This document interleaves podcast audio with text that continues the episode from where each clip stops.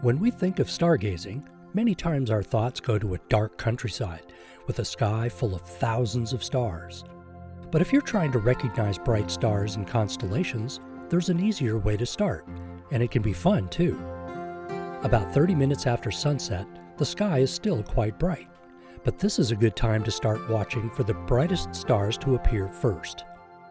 One of the first to come out will be Vega, a blue-white star about halfway up the eastern sky. Scan that area very slowly with your eyes until you see it just barely peek through the dark blue sky. Another brilliant star to look for at this time is Arcturus, a yellowish star about two-thirds of the way up the southern sky.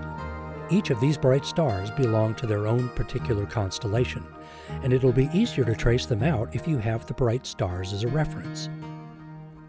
As dusk gradually fades over the next forty-five minutes, you'll see more stars slowly appearing in the sky. Look again high in the southern sky for Arcturus.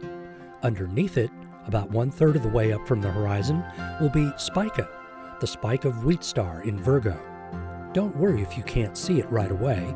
The sky will be darkening quickly now, and it should only take a few minutes of searching. Once you find Spica, look toward the west and a little lower in the sky for Regulus, which represents the heart of Leo the lion. Just a few minutes later, look low in the south-southeast for a reddish-looking star. This is Antares, the heart of Scorpius the scorpion.